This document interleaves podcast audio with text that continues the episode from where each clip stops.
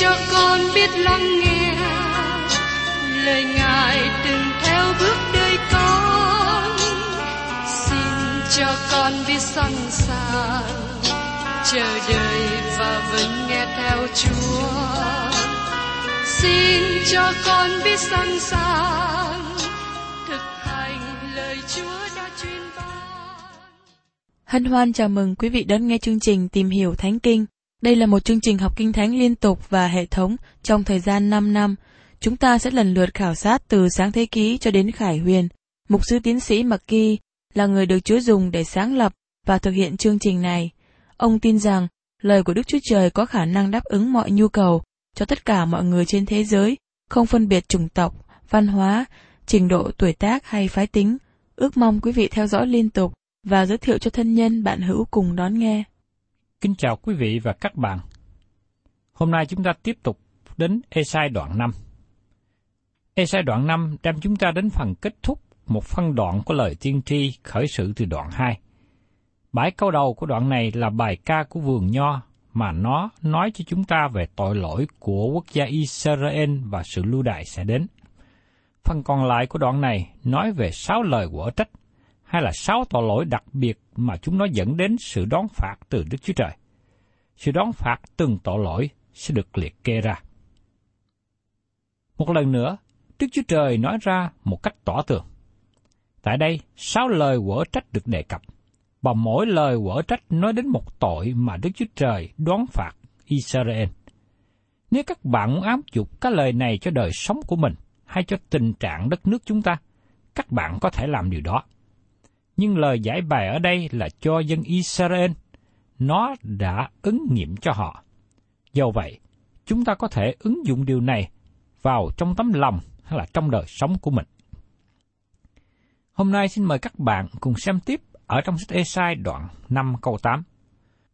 Khốn thai cho những kẻ thêm nhà vào nhà, thêm ruộng vào ruộng, cho đến chừng nào chẳng còn chỗ hở nữa, và các ngươi ở một mình trong xứ. Đây là tội lỗi đầu tiên của dân Israel. Đó là tội gì? Đó là tội tham muốn của mắt, tội tham lam. Trong Corinto đoạn 3 câu 5 nói với chúng ta, Vậy hãy làm cho chết các chi thể của anh em nơi hạ giới, tức là tà dâm, ô uế, tình dục, ham muốn xấu xa, tham lam, tham lam chẳng khác gì thờ hình tượng. Sự tham lam được ví sánh như tội thờ hình tượng. Một công việc lớn lao phát triển cho sự chi dùng nhỏ của một người. Đó là những gì xảy ra trong dân Israel. Một người nhỏ được nặng ra. Nó được làm để tích trữ tài sản lớn. Đó là lý do đưa cho lòng ham muốn không chán để có thêm của cải tài sản. Đức Chúa Trời sẽ đón phạt những người đó. Nó là một câu chuyện buồn mà chúng ta có tại đây. Đây là hình ảnh diễn tả về một người có nông trại rất lớn. Trong thời của tiên tri Esai, dân chúng làm nghề nông. Họ xây dựng nhiều cơ sở lớn, nhiều nhà cửa lớn. Điều này không phải để làm cho lợi ích của con người nhỏ, cho các hoạt động nhỏ, nhưng nó được làm để tích trữ sự giàu có. nhiều người ngày hôm nay thờ phượng bàn thờ của sự tham lam. Tham lam là thần tượng. Nó là một bộ mặt của đồng tiền. Nó là điều kéo quốc gia Israel đi xuống và Đức Chúa Trời đón phạt họ. Thay vì theo lời dạy bảo của Đức Chúa Trời, họ bắt đầu tìm kiếm sự giàu có từ đất đai. Ngày nay, chúng ta cũng có những làm những điều tương tự. Chúng ta đang sống trong một thế giới mà nó cạn dần năng lượng. Chúng ta đang tìm kiếm dầu quả của những nguồn năng lượng có thể dùng được. Tại sao như thế? Bởi vì con người tham lam, và sự tham lam đã làm cản đi sự giàu có của trái đất. Đó là sự đón phạt của Đức Chúa Trời. Và trong mê sai, đoạn 5, câu 9, câu 10. Đức rêu va vạn quân có phán vào tay tôi những lời này. Thật nhiều nhà sẽ bỏ quan, những nhà lớn ấy và đẹp mà chẳng có người ở. ấy vậy, mỗi giường nho chỉ xanh một bát rượu, một ô me hạt giống chỉ được một ôi phe. Đức Chúa Trời nói lời đơn giản rằng, dù họ có phát triển thêm, nới rộng đất đai của họ, sản phẩm của họ vẫn không có nhiều. Bởi vì sẽ có sự đói kém mà nó sẽ quỷ diệt qua màu của họ. Sự phát triển ruộng đất vẫn không sanh lợi gì cả. Trái đất mà các bạn và tôi đang sống thiếu năng lượng, thiếu hụt năng lượng. Chúng ta đang thiếu dầu quả, chúng ta đang xíu đất để ở. Đề tài về môi sinh trở nên vấn đề quan trọng của cuộc sống. Sự ô nhiễm tiêu đi một phần trái đất một ngày nào đó chúng ta sẽ trở nên một hành tinh quan tàn. Chúng ta sẽ thiếu năng lượng. Có thể điều này chưa xảy ra trong đời sống của các bạn hiện nay. Nhưng đó là một sự đoán phạt mà Đức Chúa Trời đã làm cho quốc gia Israel trong ngày trước đây. Và trong Ê-sai, đoạn 5, câu 11 đến 12 nói tiếp. Khốn thai cho kẻ dậy sớm tìm kiếm rượu, chạy đến ban đêm phát nóng về rượu. Trong tiệc yến, họ có những đơn cầm, đơn sắt, trống cơm, ống sáo và rượu nữa. Nhưng chẳng thiết đến công việc Đức Sô Va, họ chẳng xem xét công trình của tai Ngài. Đây là lời quở trách cho tội lỗi thứ nhì. Tại đây đề cập đến tội sai xưa và ăn chơi của cả nước. Điều này dẫn đến sự tắc nghẽn về nhận thức thuộc linh. Tôi đọc báo và chú ý đến tình trạng của những người uống rượu và sự nghiện rượu hiện nay. Việc uống rượu đưa đến nhiều tệ trạng như bệnh tật, tai nạn lưu thông bởi người uống rượu mà còn lái xe. Cảnh sát và chính quyền phải cho dẹp đi những sự xáo trộn do nơi người uống rượu gây ra. Bệnh viện phải tốn nhiều chi phí để chữa bệnh cho người uống rượu. Việc uống rượu và nghiện rượu đưa đến tình trạng đạo đức của cả nước đi xuống họ sẽ dẫn quốc gia đi đến chỗ lụng bại mà không phải do kẻ thù nghịch tấn công. Và trong Ê-sai đoạn 5 câu 13 nói tiếp, Vậy nên, dân ta phải bắt làm phu tù vì không hiểu biết, kẻ sang nó chịu đói, chúng dân đó chịu khát. Đây là lời dự ngôn về tình trạng dân chúng bị bắt làm phu tù sẽ chịu cảnh đói khát. Họ bị Chúa đón phạt. Phần đông người có ý nghĩ sai lệch về việc uống rượu và họ cho rằng uống rượu sẽ không tệ lắm. Nhưng việc uống rượu là một tệ hại, một tệ trạng nặng nề, cần phải nên ngăn chặn và bỏ đi. Qua việc nghiên cứu về tình trạng sai xưa của dân chúng hiện nay, có một câu hỏi nêu lên. Điều nào cha mẹ có thể làm để ngăn chặn con cái khỏi rơi vào việc uống rượu? Trước nhất là trong gia đình, cha mẹ không được uống rượu, ngoại trừ vài trường hợp vui chơi hay là giao tiếp lịch sự. Chúng ta thấy có một lực cũ đang xảy ra. Khi con nhìn xem và bắt chước cha mẹ. Khi con cái nhỏ được nuôi dưỡng trong gia đình mà cha mẹ chúng nó uống rượu, thì khi chúng lớn lên có cơ hội là chúng thực hiện ngay. Có khi cha mẹ rất tệ, họ còn tập cho con cái uống rượu ngay trong nhà mình nữa. Xin quý vị là cha mẹ cần lưu ý điều đó. Khi quý vị uống rượu sẽ nêu lên hình ảnh xấu mà con cái sẽ tập tành theo sau. Tình trạng uống rượu và nghiện rượu đưa đến tệ hại trước nhất cho chính cá nhân người ấy, gây cho gia đình khốn đốn, khó khăn và đưa cả nước đến chỗ xuống dốc. Việc say rượu là một trong những nguyên nhân đưa nước Israel đi xuống. Xin quý vị hãy nhìn lại tình trạng của đất nước chúng ta hiện nay như thế nào. Và trong Esai đoạn 5 câu 14. Vậy nên sự ham muốn âm phủ đã rộng thêm, hả miệng vô ngần, sự vinh hiển nó, dân chúng nó, sự sang trọng nó và cả vui mừng giữa nó đều xa xuống đó. Từ ngữ âm phủ ở đây thật sự là cái mồ. Nó không phải là hồ lửa như chúng ta thường nghĩ hiện nay. Chúng ta thấy một từ ngữ tương tự được nói trong sách châm ngôn đoạn 30 câu 16. Tức là âm phủ, người đàn bà son sẻ, đất không no đủ nước và lửa mà chẳng hề nói đủ rồi. Sự chết hay mồ mã không bao giờ thỏa mãn, tức là nó luôn muốn có thêm người vào đó. Đây cũng là câu hỏi của các bạn và tôi khi đứng trước mộ của một người qua đời. Người chết này đi về đâu? Ông Job cũng hỏi câu hỏi này ở trong sách Job đoạn 14 câu 10. Nhưng loài người chết thì nằm tại đó, loài người tắt hơi thì đã đi đâu? Đây là câu hỏi mà mỗi người sẽ hỏi. Trước nhất, chúng ta không biết rõ âm phủ ở nơi nào, nhưng qua ý nghĩ là Đức Chúa Trời ở trên cao, trên thiên đàng. Vì thế, mồ mã hai địa ngục là ở dưới đất thấp. Chúa Giêsu cũng nói về âm phủ ở trong sách Ma-thi-ơ đoạn 11 câu 33. Còn may, Capernaum là thành đã được lên cao tới trời, sẽ hạ xuống tới âm phủ. Vì nếu các phép lạ đã làm giữa mày, đem làm cho thành Sodom thì thành ấy còn lại đến ngày này. Chúa Giêsu không nói theo nghĩa đen là thành Capernaum sẽ đi vào lòng đất. Ngài nói ý nghĩa đơn giản, thành Capernaum đi xuống dốc, và ngày nay chúng ta có thể nhìn lại sự quan tàn của nó để biết lời của Chúa Giêsu nói là sự thật. Chúng ta thường kèm theo nghĩa rộng về đạo đức của từ ngữ, về phương hướng lên và xuống. Lên tới Đức Chúa Trời và xuống dưới âm phủ. Tại đây, tiên tri Esai đang nói về quốc gia Israel sẽ bị đem xuống.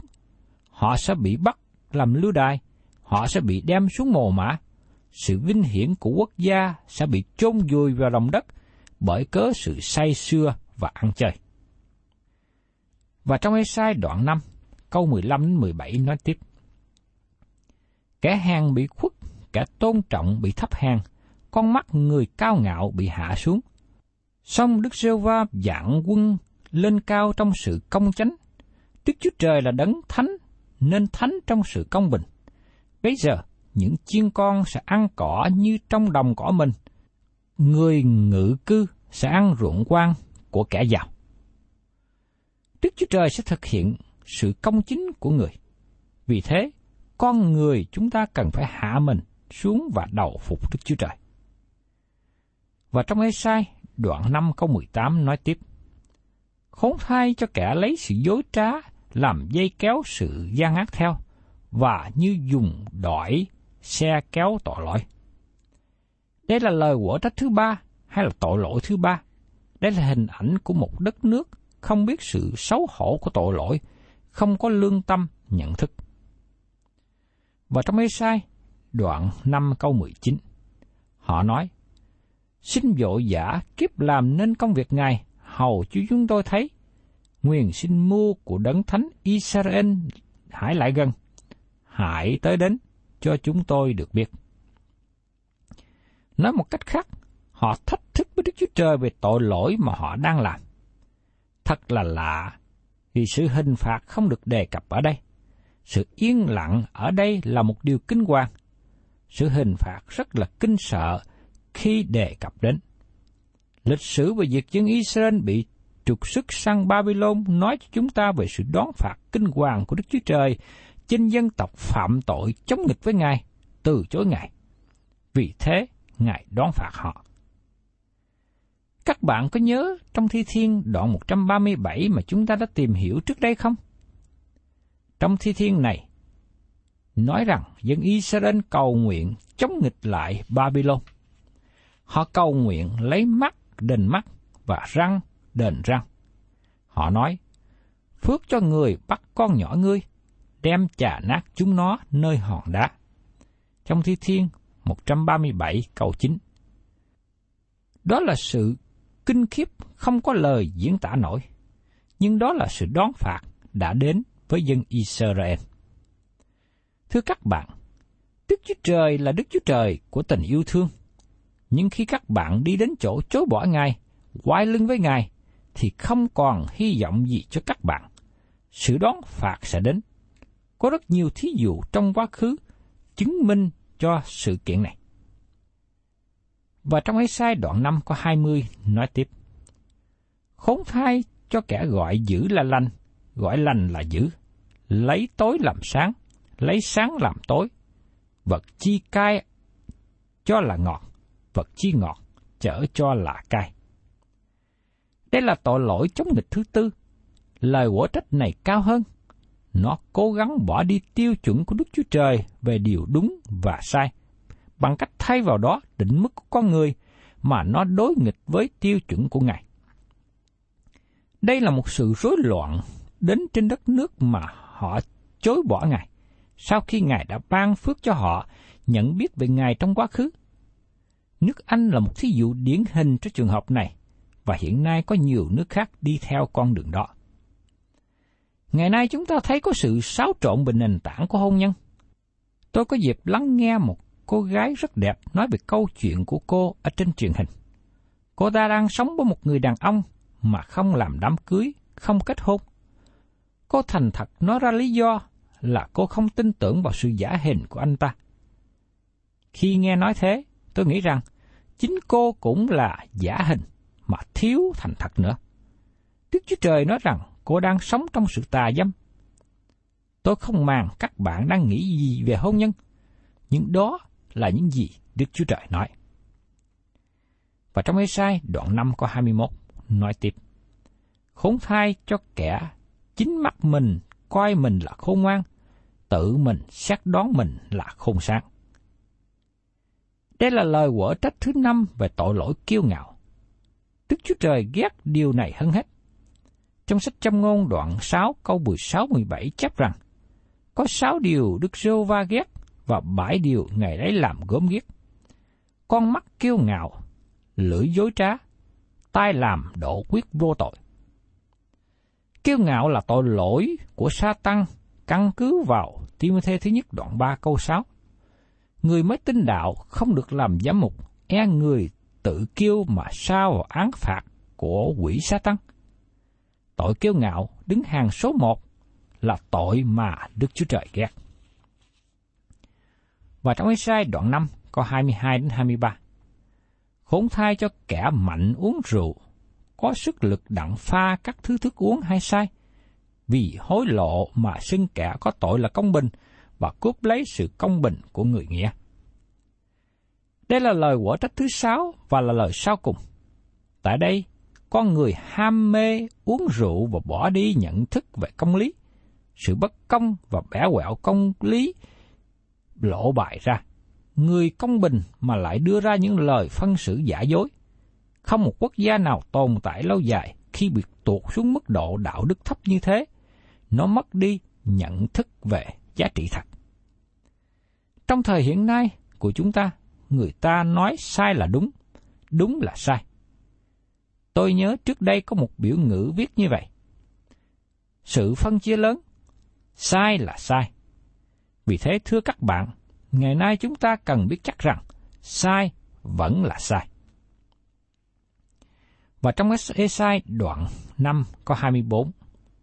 Vậy nên, như lửa đốt, gốc rạ và rơm cháy thiêu trong ngọn lửa thế nào, thì rễ họ cũng mục nát và qua họ cũng bay đi như bụi đất thể, vì họ đã bỏ luật pháp của Đức Sơ Va dạng quân, khinh lời của Đấng Thánh Israel. Lời tiên tri Esai nói, vậy nên, như lửa đốt gốc rạ và gom cháy thiêu trong ngọn lửa thế nào? Tiến trình suy đồi và thoái hóa xảy ra chậm và khó thấy. Nhưng rồi hình phạt sẽ đến giống như lửa đốt gốc rạ. Nó nhanh chóng một cách dữ tợn và không thể nào ngăn cản hay tránh khỏi. đó là sự giận mà Chúa dùng để nổ ra trong sự đón phạt. Đó là sự đón phạt kinh hoàng của Đức Chúa Trời trong những ngày sau cùng. Trong Ma-sơ đoạn 12 câu 20, Chúa Giêsu nói, Người sẽ chẳng bẻ, cây sậy đã gãy, chẳng tắt ngọn đèn gần tàn, cho đến chừng nào người khiến sự công bình được thắng. Lời này được trích dẫn từ Esai đoạn 42 câu 3. Có một số tội lỗi mà chính nó đem đến sự đón phạt. Sự uống rượu và say xưa là một trong những cách tội lỗi nguy hại này. Kế đến là sự lạm dụng và nghiện thuốc. Tôi đã chứng kiến nhiều cảnh trạng xảy đến cho những người dính líu vào các tội lỗi này. Chúng nó tác hại trên đời sống của họ, trong gia đình của họ, trong cơ thể của họ, cho đến khi nào hủy diệt chính họ luôn. Đức Chúa Trời không cần phải làm một điều gì. Ngọn lửa bốc cháy lên, cây sậy sẽ chết.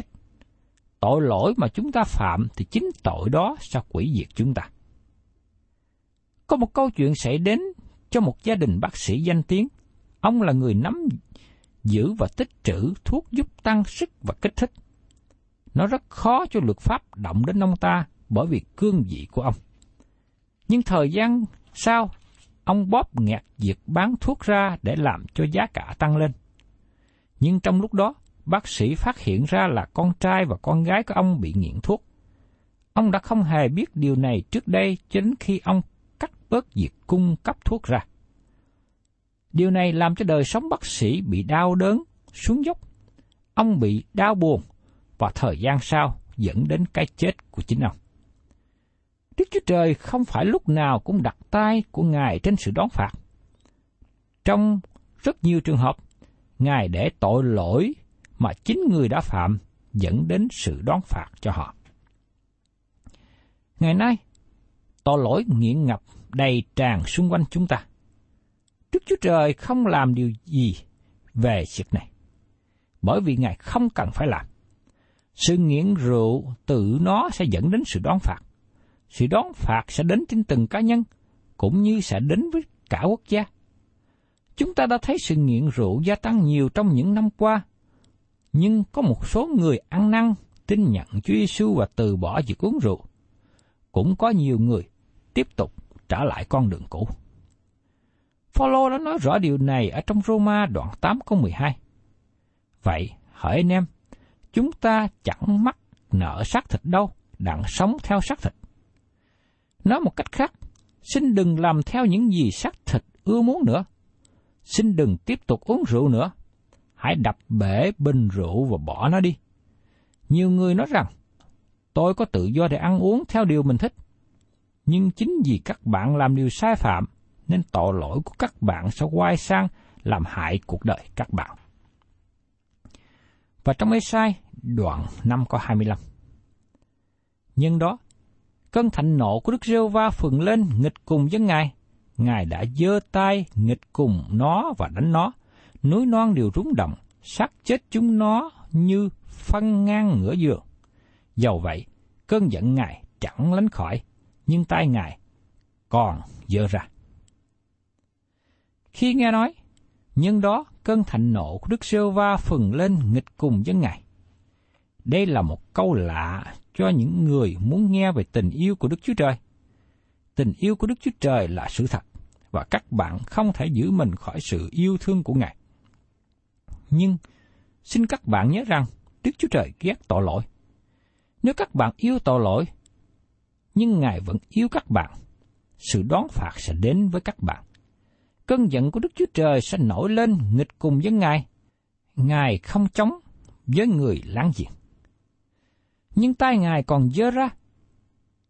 Nếu dân Ngài quay trở lại và tin ngại Ngài, Ngài sẽ giải cứu họ. Sự đón phạt của Đức Chúa Trời nói trong sách Tiên tri Esai bày tỏ về ân điển. Sự tể trị của Đức Chúa Trời và ân điển của Ngài không đối nghịch nhau. Nếu các bạn tiếp tục đi trong tội lỗi và tiếp tục từ chối ân điển của Đức Chúa Trời, thì các bạn sẽ biết quyền tể trị của Đức Chúa Trời là gì. Và trong ê sai, đoạn 5, câu 26 đến 30. Ngài dựng cờ lên hướng về các dân tộc ở xa cách và suýt mà gọi họ từ nơi đầu cùng đất.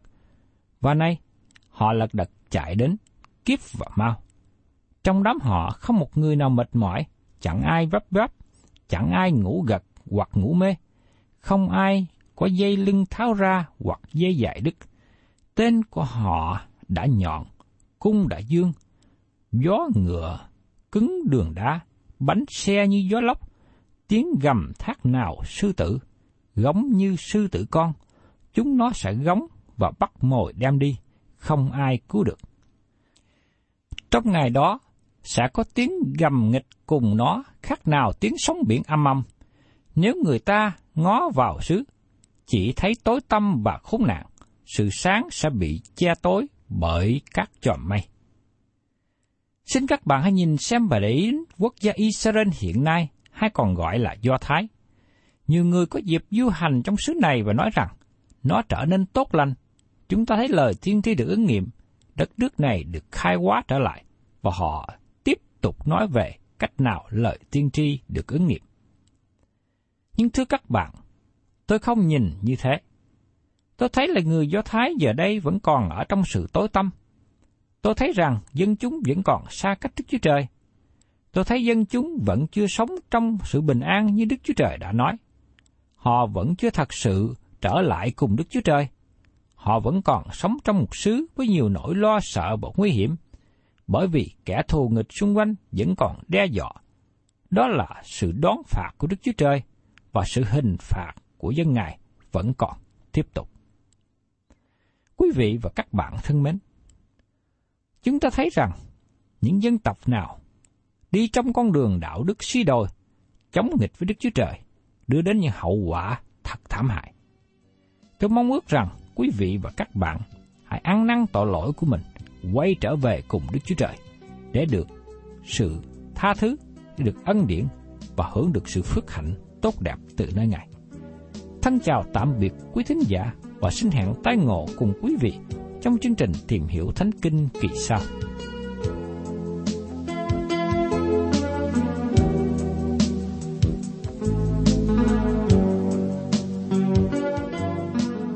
Cảm ơn quý vị đã đón nghe chương trình Tìm hiểu Thánh Kinh. Nếu quý vị muốn có loạt bài này, xin liên lạc với chúng tôi theo địa chỉ sẽ được đọc vào cuối chương trình. Kính chào quý thính giả.